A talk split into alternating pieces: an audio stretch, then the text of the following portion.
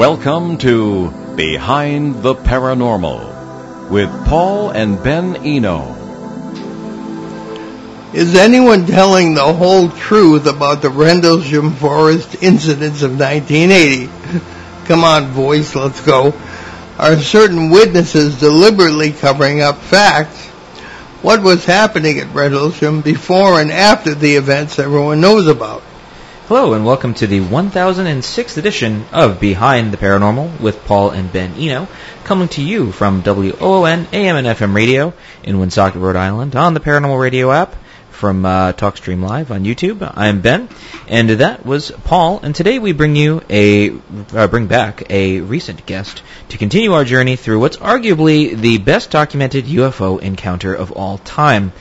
Retired British police detective and Royal Air Force veteran Gary Heseltine is vice president of the International Coalition for Extraterrestrial Research, ICER or ICER, uh, composed of scientists, academics, and leading UFO slash UAP researchers worldwide. Using skills learned as a police officer, Gary has examined cases with the best evidence, often corroborated by technology. In 2002, he founded the database Police Reporting UFO Sightings, or PRUFOs. Uh, at the citizens' hearing on UFO disclosure in Washington, D.C., Gary has testified on behalf of, of police officers worldwide who are UFO witnesses. He is founder and editor of the monthly UFO magazine, UFO Truth. Uh, Gary's new book, Non-Human, The Rendlesham Forest Incidents, 42 Years of Denial, is the recent of a five-year-plus re-investigation of Britain's most famous UFO event. Gary participated in our own a lengthy series of, uh, of CBS radio special shows on the Rendlesham case in 2010 and 2011. And today marks his ninth appearance on Behind the Paranormal. Uh, tenth, actually. I recounted. Ah, well. So we're, we're going to dump the script at this point, and Gary is going to do something that's never been done before and take us through all 17 incidents that happened at Rendlesham. so Gary, Gary, take it away. yes, sir. Right, okay. I realise we've got an hour. This has never been done before. It's obviously in the conclusion section of my book that I, and when we talked before, I went through some of the incidents, a lot of the newer stuff, but I listed 17 events that I think now comprise over the late December period. And what I suggested to Paul and Ben ahead of the show was, let's do something different, and they've agreed. And I said I wanted to take you through those 17 in a chronological, as best you can, order. Bear in mind that 42 years, nearly 43 years after the event, this is not an easy thing to do. But I've attempted to do it, and here we go. Alright, and so, what we have, uh, we're going to look at 17 cases. The first one is actually pre-Christmas. Okay? Pre-Christmas. And the pre-Christmas one occurs on the 23rd of December. Then we're going to look at 13 what are as best described chronological, as best we can work out, based on the eyewitness testimony, fitting it in with what we already know and, and expanded on what we know. And then there are three, the final three, that are in a sense, you can't put a certain date on them, but they're within that, that cluster. They're within the late December period. So you've got one pre-Christmas, 13 in a fairly straightforward chronological, and then you've got three that could be any of the last two or three nights of activity. And you'll see what I mean. Okay, so let's sit back and let's try to do something different and hope I can do it in an hour. Hmm. Okay, 23rd of December, nobody has ever heard of 23rd of December. And what that basically refers to is an airman called Steve Wagner. And Steve Wagner and a colleague were sent to the East Gate. Most people who know the case will be familiar with the East Gate as a, as a kind of a, uh, an, in, an integral part of many of the starting points or connected with the case. So, Steve Wagner, who had an earlier sighting during 1980, had been told, in a sense, do not bother us about these sightings. So he decided if ever I see anything again, I will not report it because I was given a hard time. He is sent to the East Gate with a colleague, a US Air Force Security Police colleague, to speak to a US security police officer who's on the gate. Now this is interesting in itself because the gate at Eastgate wasn't routinely manned. So why there was a security police officer on the 23rd and he's pretty adamant it's before Christmas based on his shifts is unknown. But let's take it that he's right. So it's the 23rd, it's his event. And he says he's sent there because an airman, US Air Force Security Police, has rang in to Central Security Control uh, and he's been scared by something that's landed or or come down in a clump of trees near to the East Gate.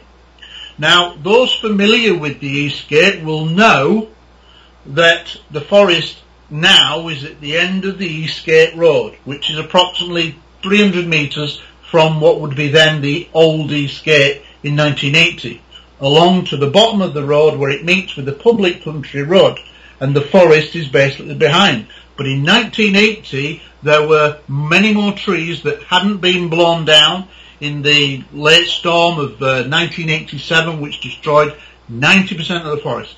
And basically, those were still there and very close to the East Gate. And he'd been spooked by something that had either landed, crashed or whatever near the East Gate, but approximately only 150 metres. Now nobody had ever talked about anything as close to that at the East Gate. So if you had your back to your East Gate, you're looking at 45 degree angle to your right, 150 metres where there were clumps of trees then, and this uh, security police officer had been spooked. He didn't want to go out there. He was scared. Didn't want to be left alone. So anyway, they say we'll go investigate. Now they go investigate the trees. Now they don't see any craft, no UFOs or anything. However, he said in a kind of cryptic remark, but we did find something that was odd. And I said, what? And he said, we found a series of three uh, equilateral depressions in the ground in a, in a, in a little clearing in the clump of trees. And he said, and I said, well, how big were these depressions? And he said, each one was five feet wide. Now listen to that. Five feet wide equilateral triangle. Wow, nobody's ever heard of that. We know about John and Jim's, uh, well certainly Jim Penniston's small three metre by three metre landed craft but with depressions 9 or 10 inches in a triangular pattern. And here we have on the 23rd of December, allegedly, and there's no reason why Steve Wagner's going to make this up, but he's a straight up guy, I've talked to him several times. He's saying that the three equilateral indentations, triangular depressions, five feet across. Wow. That's the pre-Christmas. Nobody had heard of that. It's in the book. Alright, so now we come on to what we would describe as chronological. And we're going to go through 13 of these. So event number two is the thing that in a sense historically has kicked off all of the Rendlesham story because it's included in the Halt Memorandum written by then Lieutenant Colonel Charles Halt. So this is the, what we would have called a long time the first night incident. We're talking the night of the 25th into the 26th. And this involves Sergeant uh, Bud Steffens and Airman John Burroughs. They're on mobile patrol. They're on the country road leading to the back gate at RAF Woodbridge. They're still on the country road and where you turn right to go to the East Gate Road and up to the East Gate, just as they're approaching, they see to their left, from their perspective, some lights above the trees that they didn't recognise. Now, this is a bit of a misnomer. A lot of people think that the first sighting takes place from the actual Eastgate. It didn't. It takes place at the corner of Eastgate Road and the forest. So what you've got is they pull over, literally at the end of the Eastgate Road, where you would turn right to go on that road to the Eastgate. They pull over, they go into the forest a short distance, see lights that are murky shining through the trees. And bear in mind, these are Corsican pines, they're long, thin, they're like, uh, there's no low branches, so they can see that there's lights moving. Now, here's the thing, they get out the vehicle, they go in a few meters, I think they kind of get spooked, and certainly Sergeant Steffens, Bud Steffens, gets spooked by these strange lights because they can't identify them. And so they go back to the vehicle, and then they turn right, and think we'll report this and we'll report it from the Eastgate. So they drive up the Eastgate Road, 300 metres, to the back gate of RAF Woodbridge. They've got the keys to the gate, they open up and they're in. They then use a telephone line in the sentry box for inclement weather to contact Central Security Control. So in a sense, the first event is when Sergeant Steffens is the first person. John Burroughs confirmed that it's in the book in a transcript. He says it was actually Bud Steffens, Sergeant Steffens, that saw the lights first. So he's the first one to see this in what we refer to as the first night lights. So then, having seen the lights, now here's an interesting thing. Having got out the vehicle, they returned to the vehicle where they were going to drive to the Eastgate. However, what really frightened, it would seem, Sergeant Steffens, is that when they got back in the vehicle, a white light sphere, whatever you want to call it, was now not over the trees, it was now sat on the roadside, low to the ground, approximately 20, 30 metres away, up the road. And that kind of frightened him, as it would do. And so he then, you know, was keen to get back to the sanctuary of the Eastgate and the base. So they go to the base. They use then use the phone. So that's the incident, the second incident. Okay? Mm. Then we go to the third incident. Now bear in mind incidents are broken down by time differences. So, you get in the vehicle, there's then a time difference. It then, they drive up to the gate, they go in, they make telephone call.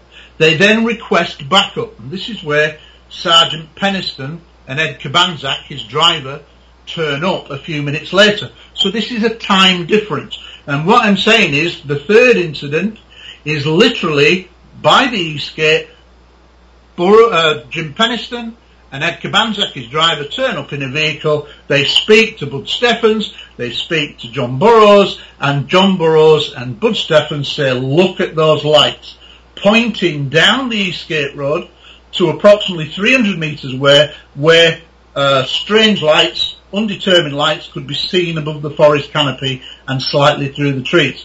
So they then become a third part of this first incident because they then turning up. It's minutes later. There's a break in time. Hence why it's a different timed event.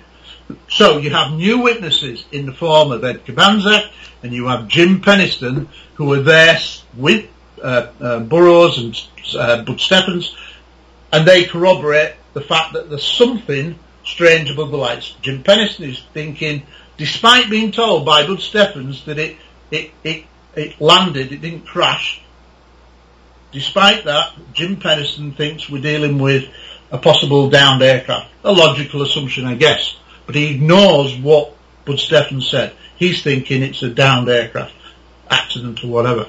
So that's the third incident. So they ring up the phone and then they go, can we go and investigate? Now Bud Steffens, the sergeant, is so scared by what he's already seen, he said, I don't want to go back out there. This is the sergeant.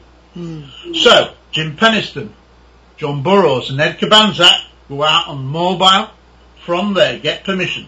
So they go off on mobile down the Eastgate Road, 300 metres. They then turn right. There's some, uh, there's some speculation about whether they turn right or left. I believe they turn right a short distance. Actual distance, we're not sure. The layout of the forest is different. But then they take a left turn into the forest and go up a, a, what would have then been a single track. Okay? And they go as far as they can go to, to where they can't go any further because of the trees blocking the path. And this what is now referred to as the staging area. It's the area where the vehicles have to park because they couldn't go any deeper. They go, they go there and they have to park up and then go out on foot. As they go out on foot, eventually this is where uh, Jim will say he came across a small three metre by three metre black glass-like object at or near the ground, within a, a, uh, uh, uh, a, few feet of the ground. And he would say it was like black glass, it was warm to the touch, and at various points it had raised etchings on it like an etching on glass of say a car windscreen. And it also had some symbols. And so, he walked around it. He took a roll of photographs that later he was told didn't come out. So this is the, what we regard as the first night landing. Now, interestingly, John Burroughs, who was with Jim Penniston throughout, would say that he was slightly back from Jim Penniston, so he wasn't as close to the object, which was illuminated from within, so not easy to see from his vantage point, he's several metres back, and he would say he saw a bank of lights. He didn't see the structured object that John uh, Jim Penniston did because Jim actually touched it, walked around it, etc. for many minutes. So John's description of the craft right from the off is not uh, of a definitive uh, triangular craft like uh, Jim Penniston had said. He would say that it's a uh, bank of lights that suggested a structure behind the light.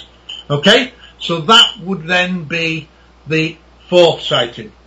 Now, what you have then is after that object is then seen, as certainly described by Jim Penniston, to raise up off the ground, tilt at an angle and shoot away in the blink of an eye, once that happens, they then go forward because they see other lights, they go forward, but then they realise it's just probably just a lighthouse in the distance, and they decide to go back. Interestingly, the fifth sighting would be as they're walking away from the forest back or through the forest back towards the staging area where they've left the vehicle. And as they're walking back, they see an object streak, a small object, streak above their heads, another unidentified object. So that becomes the fifth sighting. Now Ed Cabansag, by the way, the driver will kind of argue he hasn't gone on the record for the book, but what he's said in interviews where he has been interviewed on camera and comments that he's made, he would say that he actually saw the craft on the ground, got closer to it than what uh, certainly Jim Penniston would say. Jim Penniston would say that he uh, uh, kept um, Ed Cabansag further back to act as a radio relay because the signal was breaking up in the forest, which is probably true because the radios weren't great at the time and plus maybe the atmospherics that were being affected by what was in there from Ed Cabansag's point of view, he would say that he saw craft. And he may have been with them, I don't rule it out, that he may have been with Jim and John as they walked back to the staging area. It's not clear. But at least two of them, Jim and John, see the other object streaking above. Now this is away from the lighthouse, interestingly, so it never could have been the lighthouse, could it? Because it's going the wrong direction. But anyway, the skeptics out there have fed on this for a long time. Time to put it all to bed. So in a sense, what you then have in that, uh, what we would class as night one of four consecutive nights, that I now believe are four consecutive nights, not three, there are actually four incidents there. So we've gone through 23rd of December, Eastgate, Steffens and Burroughs. Then we've got uh, Penniston, uh, Burroughs, Steffens and Cabansag all at the Eastgate seen it. That's three. Four, Jim Penniston into the forest. They see a craft on the ground. Jim, John Burroughs sees lights suggesting a structure. Then the last one is uh, Jim Penniston, John Burroughs. This is the fifth event, and possibly Ed Cabansag on the way back to the staging area see a light streak above unidentified light. So that's night one. So we're already now coming to number six and we're not doing bad time. Okay, so a long time we didn't know really anything about what we would consider now the second night. For a long time, according to the Halt Memorandum, there were just two nights, set literally 48 hours apart. Okay, the John and Jim, which is, was popularly thought of as the landed craft, and then Halt's night. Alright, we now know over time uh, through Laurie Bowen, who was a US security police officer at the Eastgate on what we believe is the night of the 26th into the 27th of December. She's deployed at the Eastgate. She sees a flaming object descend into the forest in front of her. She uses a phone box, uh, inclement, inclement weather, uh, sentry telephone, rings it in central control and says something has gone down in the forest. And it turns out that the first person who is able to respond is the one of the shift commanders, Lieutenant Bonnie Tamplin, a young female, black female officer, very popular, well respected, uh, promising career, and she happens to have just left RAF Bentwaters, which is approximately four miles distant away from the twin base complex and basically the forest is in the middle between Bentwaters, the forest and then Woodbridge. So she's travelling, as it happens, on a rural country road. The next thing, in a sense, that we knew for a long time is that Laurie Bowen and John Drummond Torsey, another US security police officer, were, have gone on the record to say that they suddenly hear, a few minutes later, Bonnie Tamplin screaming over the radio, something akin to, Bobby, Bobby, help, help, help, and she's terrified over the radio. We didn't know what it was for a long, long time. However, now we do, thanks to Michael Stacey Smith. We talked about it in the first show. So, let's find out in a brief. She's on that country public road, en route to investigate a light seen going into the forest near Eastgate, as reported by Laurie Bowen. As she's driving along, this is what we now believe that has happened by, by Airman Michael Stacey Smith. A beach ball size object, glowing object, red glowing object comes at hedgerow height and flies alongside her vehicle. Can you imagine that? On a rural, lonely country road. She's terrified. She loses control of the vehicle and she ends up losing control and rolling it into a ditch. The vehicle turns on its side. She clambers out and the object, the beach ball size object has stopped and he's looking down at her she is so terrified that she picks up her weapon and starts firing. Bang, bang, bang. Then the object leaves. We know about this as a first-hand witness in part through Michael Stacey Smith who was dispatched from uh, the security police building of Bentwaters and told quickly to get to the Butley Gate to open up the back gate. And then he sees a convoy of police vehicles go rushing out into the forest. He doesn't know why. A few minutes later, he sees Sergeant Robert Ball, who is part of that convoy, bringing back through the, uh, the Butley Gate at, at Bentwaters. He sees Bonnie Tamplin, front passenger seat. She's dishevelled. She's crying. She's shaking. She's clearly distraught. She drives, he, he witnesses that firsthand. Off she goes onto the base. He doesn't know what's happened to her. Then literally a few minutes later, another vehicle turns up. It turns out to be Bonnie Tamplin's vehicle. Whilst it's being rolled, it's still able to be driven and somebody has driven it back. But he sees first-hand testimony of damage sustained to the vehicle, corroborating the story that he's later told by the sergeant, i.e. of the object travelling alongside country road, effectively running her off the road, shots fired. Everything was covered up on that incident. So this is the sixth incident, and it's an incredible one.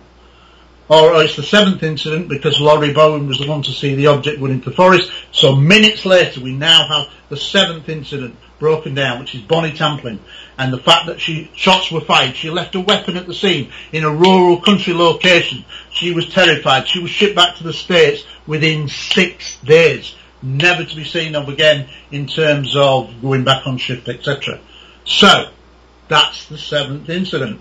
And it was all covered up. The bullets, the, ve- the, uh, the vehicle was picked up, uh, the weapon was picked up, some uh, speculation about whether it was an M16 or a sidearm, but it was confirmed that shots were fired from a firearm. All the rounds were put back into the armoury, so there was nothing amiss. That incident has been covered up for 42 years on a British rural public road, it should be a front page story. How many other stories have you heard like that? Mm. So, then we go into now, incident number eight. Now this is the next night. This is going to be what would be the precursor to what we would call the Halt night, which has long been regarded as the Halt night, the third night of activity. So we're talking the 27th into the 28th. And here we've got now, there's some discrepancy here, and the date could be wrong. But at the last uh, junction, uh, last uh, comment by Monroe Nevels, Sergeant Monroe Nevels, who was part of Halt's group, he said that it's Saturday the 27th when Lieutenant Bruce Englund comes to his door, his, his, his, uh, his home, knocks on his door and says, uh, uh, Colonel Conrad would like you to accompany me and go out into the forest because of some strange activity. Off he goes.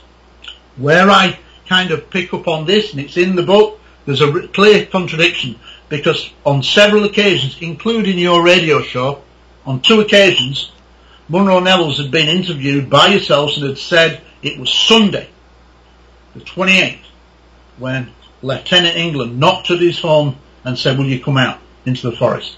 Now what a lot of people don't realise is that when, whatever it was the Saturday or the Sunday, let's go with the Saturday because that's what he's now saying, that's the, would make it the 27th into the 28th, they go out into the forest and whilst they're there, they have an encounter. So we're talking Monroe Nevels has a UFO sighting with Lieutenant Bruce Englund who has never gone on the record. I wish he would come forward. If he's still alive, we don't know. Alright?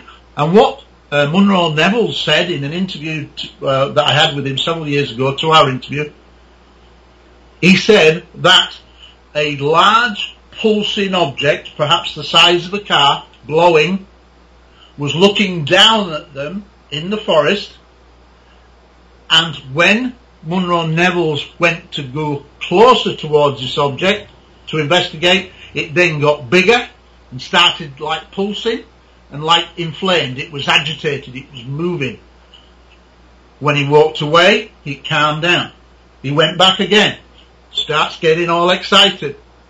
He goes away. Apparently, Bruce Englund, apparently who had been in the Marines, not a man to scare easily, he was more than happy when uh, Munro Noble said, we'll leave it there and we'll go back and tell Colonel Conrad. So this is another sighting that nobody refers to, but it's there if you look in the records. Then, before, before Halt gets involved, we're still talking about the Halt night, but this is effectively before Halt even gets involved. And it's incidents that when you look for the evidence, it's there if you want to pick up the pieces. The next incident is going to be number nine, and this involves an airman called Greg Battram. Greg Battram, who I believe sadly has passed away, although it's unconfirmed, but uh, somebody sent me an email post the release of my book suggesting that he died and I've been sent an obituary. I have yet to confirm that, but I do believe that he has passed away, which will come as a shock to some people, no doubt listening to the show, but it needs to be said now. Uh, Greg Battram is an airman, and he's with three other colleagues. And if you ever watch the CNN documentary, the fine CNN documentary uh, with Chuck DeCaro, uh, you'll see uh, in silhouette uh, him being interviewed several times. So he actually goes on camera. It's all listed in the book, the transcript of what he said in the CNN documentary. And he will say, and there's some graphics used, drawings, rough sketch drawings of what Greg Battram had described. And he said he saw a, and this is interesting, a circular patch of uh, green yellow mist on the ground. Now this comes relevant uh, later on, uh, as we'll see. And then he, there is, in a sense, he did a long interview with a Connecticut police officer called Larry Fawcett in 1984, a really early interview. And he actually said that um, he may have seen or suggested that from the mist he saw something else, possibly another craft, possibly some kind of life form. It's never been clarified and he never really got interviewed again after the CNN special that didn't come out until 1985. But his testimony is there, that you can watch the video, you can see what he said. And basically what he's saying is, he and three colleagues saw the mist on the ground, then it suggested they saw something else that merged into a craft, or akin to that, that frightened them so much that they decided to run away. Now we're talking airmen with weapons, possibly, we're not certain. He said he had his weapon with him to uh, to uh, Larry Fawcett because he said I had a, uh, he put a round in the chamber as if ready to fire. That suggests to me that he had his weapon with him. And don't forget, this was before the policy of everybody having the vehicle uh, weapons taken off them, which emerged really late during the consecutive incidents. So it's highly likely he did, with his three colleagues have, have their weapons with them, probably M16s. And anyway, they were so frightened that they ran away. And the interesting thing is when they run away, they run back to the staging area where they'd had to leave the vehicle because nobody could go any further. And he would say, and he said it in the interviews on CNN and basically to uh, uh, Larry Fawcett, the Connecticut detective, that as he got to the staging area, he saw Halt arriving, and he also a, saw a friend of his, Larry Warren, who I believe is the original military whistleblower, arriving into the forest. Interesting. Okay, so that's incident number nine. So that's four people. And in a sense, three of them are totally unknown. We don't know their names. And if they're still out there, if they are listening to this show, please contact me. Email heseltinegary at hotmail.com. Contact me. Time is passing and I want to get these accounts on record to make it as clear as possible. So, let's go to night 10. Now this is interesting, and we're not quite sure exactly of the time. This now goes to Sergeant Adrian Bustinza. and this is an entirely new sighting that did not emerge until I interviewed him in a four and a half hour transatlantic phone call. And he really, I tried it, uh, using a, a, method of interview that was complicated called the enhanced cognitive model. It's not designed to be used 40 odd years later, but it worked. And he really concentrated and recalled new information. And he recalled this incident. This is before Halt and the others arrived. He said he was on mobile patrol. He was called the NCOIC, which meant that he was on a mobile roving patrol. He was the gopher. So if the colonel or, uh, or Lieutenant Colonel Halt said, go and get me more Light-Alls, he shot away and did what was asked of him. He was the one who kept coming, going back, coming and going back. And it's in this series of times that he'd left and gone back to the forest, left and then come back to the forest, that this particular incident happens. And it happens uh, with Halt still at the staging area. He is told, he thinks it's probably Lieutenant Englund, to form a line of 20 US Air Force security police officers. You know, like when you see on the ground when they do a, a fingerprint kind of search of the ground, they're either on the knees crawling forward uh, in a line of 20 going forward or walking and inspecting the ground, the field, mm-hmm. Forward together. Well, this is what they do. Now, nobody had ever said anything about this. So when he's telling me this, I'm thinking, what? I've never heard of this. And what he said was, as they went through the forest, and they're moving forward through the trees, and bear in mind, they only like had torches, he slipped. And as he slipped, he slipped underneath a canopy of green mist. He couldn't see it until he was underneath it. And then he said it was like looking up at, uh, if you're underwater and you see the film of the water above you. And he came out and put his head out. It was about three feet deep. So this is again this green mist that seems to play a part and will as we continue on. Alright? So he said that as they go in the forest, initially they see one object moving between the trees, skidding around real fast. And then he said there was an explosion and there was seven or eight different objects racing around, multicolours, all through the trees, just above the trees. A spectacular sighting, as good as any, that nobody knew about until he was questioned thoroughly. So that's another incident. And he would say that that's one of, he was one of 20. Who else saw it? God knows. But that's incident number 10. And of course then we'll move to the, what was considered to be for a long time the definitive sighting of uh, the event along with John and Jim's first night landing. This is what's regarded as the Halt night when Halt leads a small team out. Now here's the interesting thing. Halt leads a team out that includes Sergeant Adrian Bustinza. Remember that. He is one of the five who are out for four and a half hours according to Halt's audio tape and then they come back having seen, they go to the, initially they go to the first night landing site, From there they see a light that's dripping uh, like what looks like molten metal. It's a fiery red spherical object glowing, looks like it's got molten metal dripping off it. They follow it through the trees. They then see it for the first time clearly across the open farmer's field, which is approximately 200 metres away.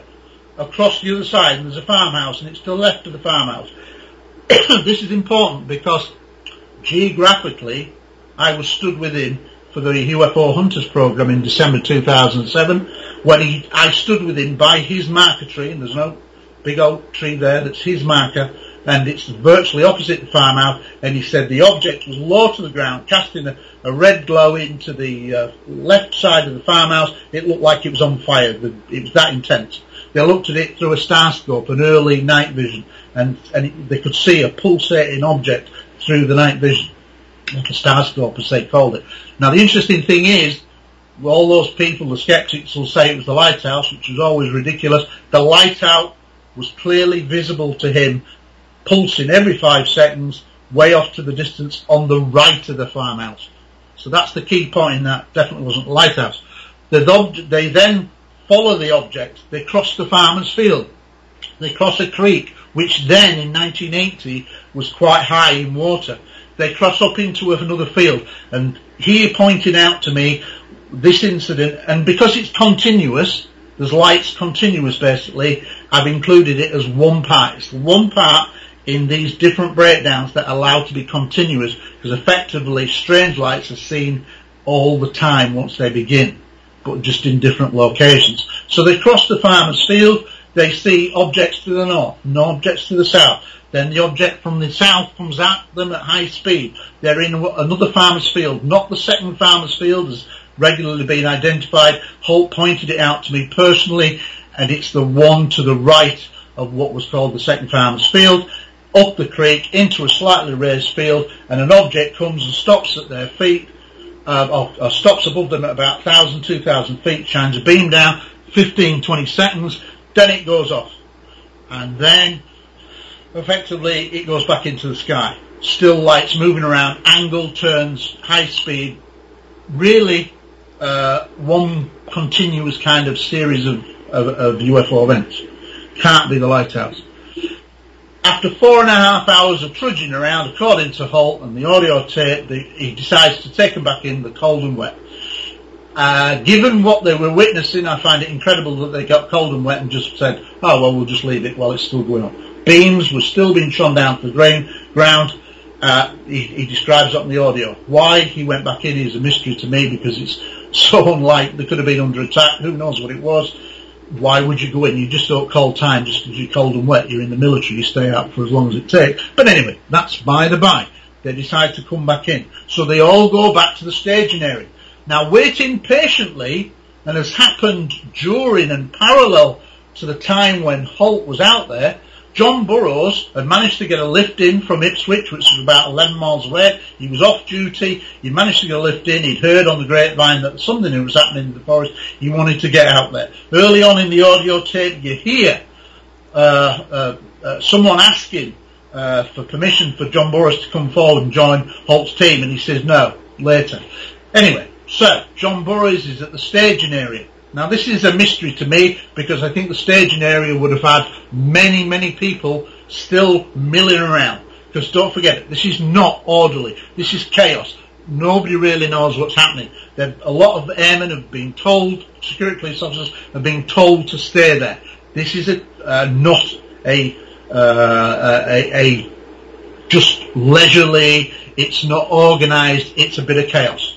John Burroughs is there but he will say in a documentary, it's pointed out in the book, that he saw Lobject streak towards one of the light-alls that were in the staging area because they'd had problems with the light-alls that wouldn't light up, even though they'd been checked at the motor pool. When they got out into the forest, it mysteriously wouldn't work. Then, basically, he says he sees a small object pass through the windscreen of an open uh, police vehicle, and as it did so, that one of the light-alls suddenly illuminated for about 10, 10 seconds as the object was passing through the police vehicle windows. Like just pulsed up and then died. Object goes. That's another incident. So in a sense, we're now looking at uh, incident number 12. Then, of course, Halt comes back with his team. John Burroughs is still there. He still wants to go out in the forest. And as Halt comes back, he goes over to Halt and says, can I go back out there now you've come back? Halt was reluctant, but he said, yeah, okay. John Burroughs says, uh, uh, Sergeant Bustinza, would you come with me? And I'm sure Adrian Bustinza must have thought, why me? Having just come back in. But anyway, he agrees to go back out. Approximately a few minutes, literally a few minutes later, after going out into the forest, and it doesn't appear to be the farmer's field, it appears to be a pathway near to the field. We're not quite sure where.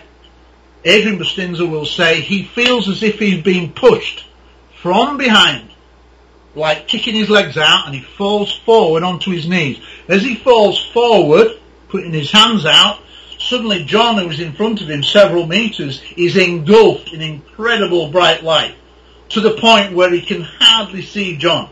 But part of the beam of the light touches Adrian Bustinza's hand and his groin area, like the, the, the, the shaft of light. Later on, he has medical problems that he still has as a result of what he thinks is that light, some kind of radiation, I suspect, had affected him. He's still got medical issues regarding where the light touched him. John, who we know went on to have life-threatening injuries and got paid out uh, by the VA to get his pension for injuries that were believed to be related to Rendlesham, he's leaning forward on the ground and he's looking forward and he sees John engulfed in an intense bright light. It's so bright he can hardly make out John, but John is six foot six, he's a huge guy. But then, interestingly, he says to me during the four and a half hour transatlantic call, to the left of John, there is some kind of figure, smaller. To the right of John, there is a, another smaller figure, John in the middle. Then, they come back to the staging area. And this is interesting. Colonel Halt is waiting for them. Now, according to John, uh, according to uh, Adrian Bustinza, he will say that he and John were gone for no more than 10 minutes. However, when they get back to the staging area, after this incident, Colonel Halt, or Lieutenant Colonel Halt at the time, is furious with them. Where have you been? You've been gone 40 minutes. So we have a time dis- discrepancy. According to Adrian Bustinza, it's 10 minutes. According to Colonel Halt, it's nigh on 40 minutes. A time discrepancy that we could associate possibly with missing time and a possible abduction scenario. But we clearly have a possible entities seen either side of John Burroughs engulfed in the light. Okay, so that's incident number 13. Wow, we've got four left.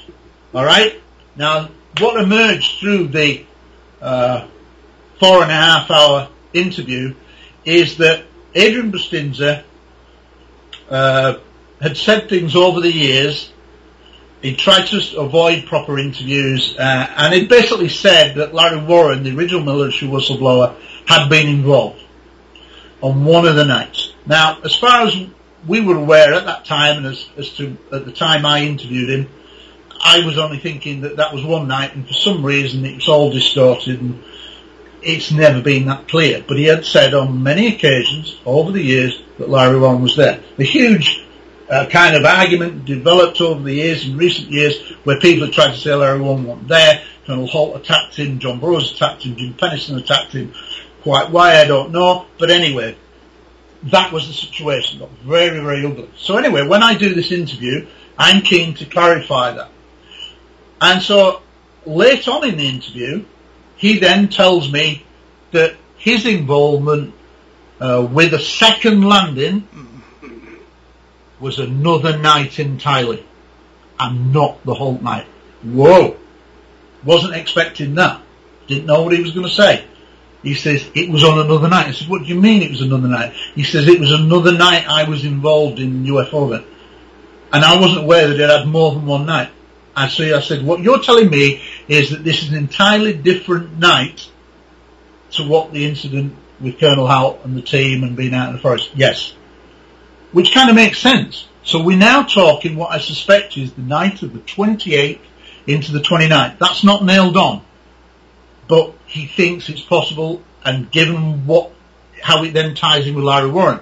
Because don't forget, Larry Warren had said for a long, long time, the original military whistleblower, that he'd been involved in an incident, and he thought it was more towards the end of the month, either 28th, 29th, but it, everybody associated it with the night 27, 28.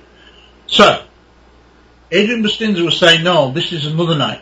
and it's possibly a consecutive night. So this could be the 28th into the 29th, which then takes it back to what Larry Warren had said. Larry Warren had said that he was uh, picked up from a perimeter gate, taken out to the forest. He got out to the forest, he was taken to a farmer's field. He thought there was an exercise going on, then suddenly he's told to go into a forest. He sees a yellow mist, low hugging circular of mist on the ground. He's there. There are all security police officers around this mist. Suddenly a red light comes in from the ocean, stops, beach ball size, stops over the mist. There's an explosion of light, and suddenly where the light had been, uh, the, uh, the mist had been, there is this shimmering translucent craft, approximately 30 feet across. Now here's the thing, Adrian Bustinza then will say to me in that interview, it's all in the book, transcribed, he will say that this is another night, the next night, and that he says Colonel Halt is there. Larry Warren is there. Larry Warren is within 20 feet of the craft. And he said, I don't know why they picked him, but they told him to go closer towards it. So he corroborated finally in a really important interview that Larry Warren had been there, unequivocal, had been there, and what Warren had said, i.e. was the, the mist on the ground, had been security police all surrounding this then shimmering craft, he then will say, Adrian Bustinza will say that Colonel Williams, the base commander of 12,000 personnel, was there. And there was some kind of uh, uh, meeting. Warren would say that there was a silent face-off with three entities beside the craft with Colonel Williams from a distance of maybe 10 feet apart. They couldn't hear any words, but there appears to be a face-off. Adrian Bustinza was religious, didn't find it easy to talk about the concept of potential of the life, uh, didn't like the word entities. He kind of preferred to use the word silhouette when he talked about possible life forms. But he basically said there was something there. But he said unequivocally that it was being filmed on motion picture cameras, i.e. video, moving images, not still pictures. He said Colonel Halt was there. He said Larry Warren was there. He said Colonel Williams, the base commander, was there. Long denied by Halt, long denied by Colonel Williams. I absolutely believe Adrian Bustinza is a stand-up guy, 30-year uh, veteran, when uh, then uh, law enforcement career, and then he went into corrections, dealing with prisoners. He was a still crack. He's a cracking guy. Absolutely, couldn't be a better witness. That then happens, and basically you've got this situation where they're surrounded, it's being filmed. Now Larry Warren would say that he was tapped on the shoulder, go away. The incident's still going on. But this is Adrian Bustinza saying that this has occurred. So, absolutely new. So then we come to now incidents 15, 16 and 17. We're nearly there. It's a bit like the top 10 hit parade, isn't it? Yeah. Right. Yeah. yeah. So, don't stop. I'm on a roll. Right. So, we now come to what I call undetermined. It could be night three. It could be night four. It could be one of the nights. But I think these suggest either night three or night four. And the first one to look at is Rick Bobo. Rick Bobo was up in the weapons storage area, area Bentwaters, on one of the nights. We're not sure which one, but he will say, and has gone on the record to say, that from his high 80 foot vantage point over the forest and looking out towards Woodbridge, he saw a gigantic craft stationary over RAF Woodbridge and part of near the forest. He then would say that smaller objects then came from the large object, akin to a mothership scenario, uh, that went down into the forest. Uh, and that's what he will say. He then, in an interview with me, will say that he saw UFO at the end of the weapons storage area. Okay? And he did a, a Photoshop drawing with help. We worked on it, and it was at the end of the hot row. So this is, again, an incident that we weren't really aware of. This at the end of the hot row. Nobody else has seen a huge, gigantic object, as far as I'm aware, who's gone on the record. So, right, now let's see why this ties in. Now, the last two relate to Airman Steve Longero. Steve Longero just arrived at the base literally a couple of days after Larry Warren. Now, here's the interesting thing. He knew Larry Warren not very well, but he was on the same training course. When I joined the Air Force, I was with 47 others. At one time, I would have known all their names, but I wouldn't have been friendly with them all. I'd have just known their names through doing drill and whatever classes, and he was the same. He recognized him. Interesting thing, he will say that he was put inside the nuclear weapons storage area. He confirmed it's nuclear weapons. He said he's inside, on the ground, walking around inside the highly protected, uh, inside of the weapons storage area with an experienced airman, possibly a sergeant, you can't remember the name. But he's walking around, he's, he's effectively new on shift, so he's learning the ropes. And then he says that he, they saw UFO over the forest approximately 200 metres away, and it then shone a beam down into the nuclear weapons hot row, and then proceeded to do this, a grid light search of the entire length of the hot row, which is approximately 200 metres long. Wow, we now have first-hand testimony. We had rumours, now we have first-hand testimony that this guy was there and will go on record. He had a 30-year law enforcement uh, military career stand-up guy, absolutely stand-up guy. And he will say that he saw that. he would give evidence in court on that, no doubt. Stand-up guy. He says he saw the beams, and then he said the beam went off and the object shot off towards Rendlesham Forest. Now, because there was all panic going on, and by the way, I've missed something, all the alarms came on. Halt says, no, we'd have known about that if the alarms come on. According to Steve Longero, and why would he lie? He said all the alarms and whistles went on. All the lights went up in the weapons storage area. So question, who is lying? I know who my money's on. Alright, so the object goes over to the forest, and he hears Jim Penniston's voice on the radio. Yeah, I'm watching it and going in the forest. Now That's interesting because Jim Penniston had been given six days off after his first night encounter. So why would, if Steve Longero is right, why would Jim Penniston be there? Well, we've got five minutes left. So, off we go. The UFO goes off over the forest. Now, because he's supernumerary, he's new on shift and he was only shadowing somebody, there's all panic going on in the forest. We want extra security police in the forest. So he's told, right, join, get in the back of the truck, leave the weapons storage area, which would normally never happen. Then they would race over to the forest. Get people out there. Get people out there. This is not uh, orderly. This is chaos. We want extra. And by the way, we know that on at least one of the shifts, and it's confirmed in the book by three people, that the shift, the afternoon shift that's supposed to finish at 11, stayed on till about 6 in the morning. So you had double the amount of security police, approximately 80 security police, and perhaps anywhere between 10 and 15 law enforcement. Perhaps 90 to 100 security police officers out in the forest, merging into a, what would be a double shift because there was all panic going on. So that's 14, uh, 16. Now let's go to the last one. He is then told, get in the back of the truck. He gets in the truck, wondering what's going on. He's taken to the forest with 10 or 15 others to the staging area. From there, he says this, Sergeant Penniston takes his group, he shouldn't have been there, Sergeant Penniston takes his group out into the forest near to the, uh, uh, the landing, initial first night landing site and guess what? Just before they get to the first night landing site, they see an object above the trees, unidentified, looking down at them. And he describes it as reddish green, uh, pulsing, brilliant light, and it was watching us, looking down at us for about 10 minutes they observed it, and then it shot off. 17 incidents, chronological, in 57 minutes. How's that? That, that's amazing. I have to tell you, I think that you're the first person in the history of this show to fit something like that into the entire hour. Thank you. Actually, it was about 54 minutes if we're going to be technical. Oh, so. yeah, no, okay. no, that's good. That finish. So we hear. I'm a bit thirsty now. yeah, right. yeah. For well, anyone, you definitely deserve uh, a, a, glass of water or coffee or tea. For anyone who's uh, what I've described to you, does it make sense? It does.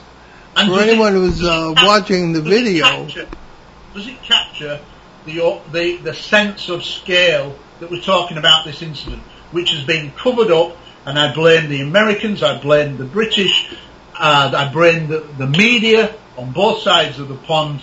They have done their damnedest to keep this down, and I personally think that the the uh, the narrative of the case has been controlled by three people in particular: Jim Penniston, Charles Halt and Nick Pope. uh, for the last 25 years. And they've done a very good job, but it's now time to challenge it. So the book is Non-Human, The Rendlesham Forest UFO Incidents, 42 Years of Denial. There it is. I got it too. Okay. Uh, we're going to have to move on here. Gary, congratulations again. Hey, hey, you know, hang in there for a minute. Okay, I think, what do we have next week, Ben? So next week we have a very interesting show we have lined up for you. That's uh, July 30th. The great Mark D'Antonio, astronomer and UFO researcher, will be back with us to talk about the populated universe. And it's been a while since we've had him back on the show, and he's a very close friend of ours. And it's it's been too long, if you ask me. Well, not really. It was a few weeks ago Oh, for true. Yeah, he was on the show. Well, it's been too long for me. Okay. so we leave you today with two questions from our old friend Stanton Friedman. Do we know what practices would be effective in resisting aliens? And wouldn't the public have to be convinced in all countries that there is such a threat? I'm Paul Eno. And I'm Ben Eno, and thanks for joining us on our cosmic journey. And we'll catch you next time on Behind the Paranormal. Return to this radio frequency 167 hours from now for another edition of Behind the Paranormal with Paul and Ben Eno.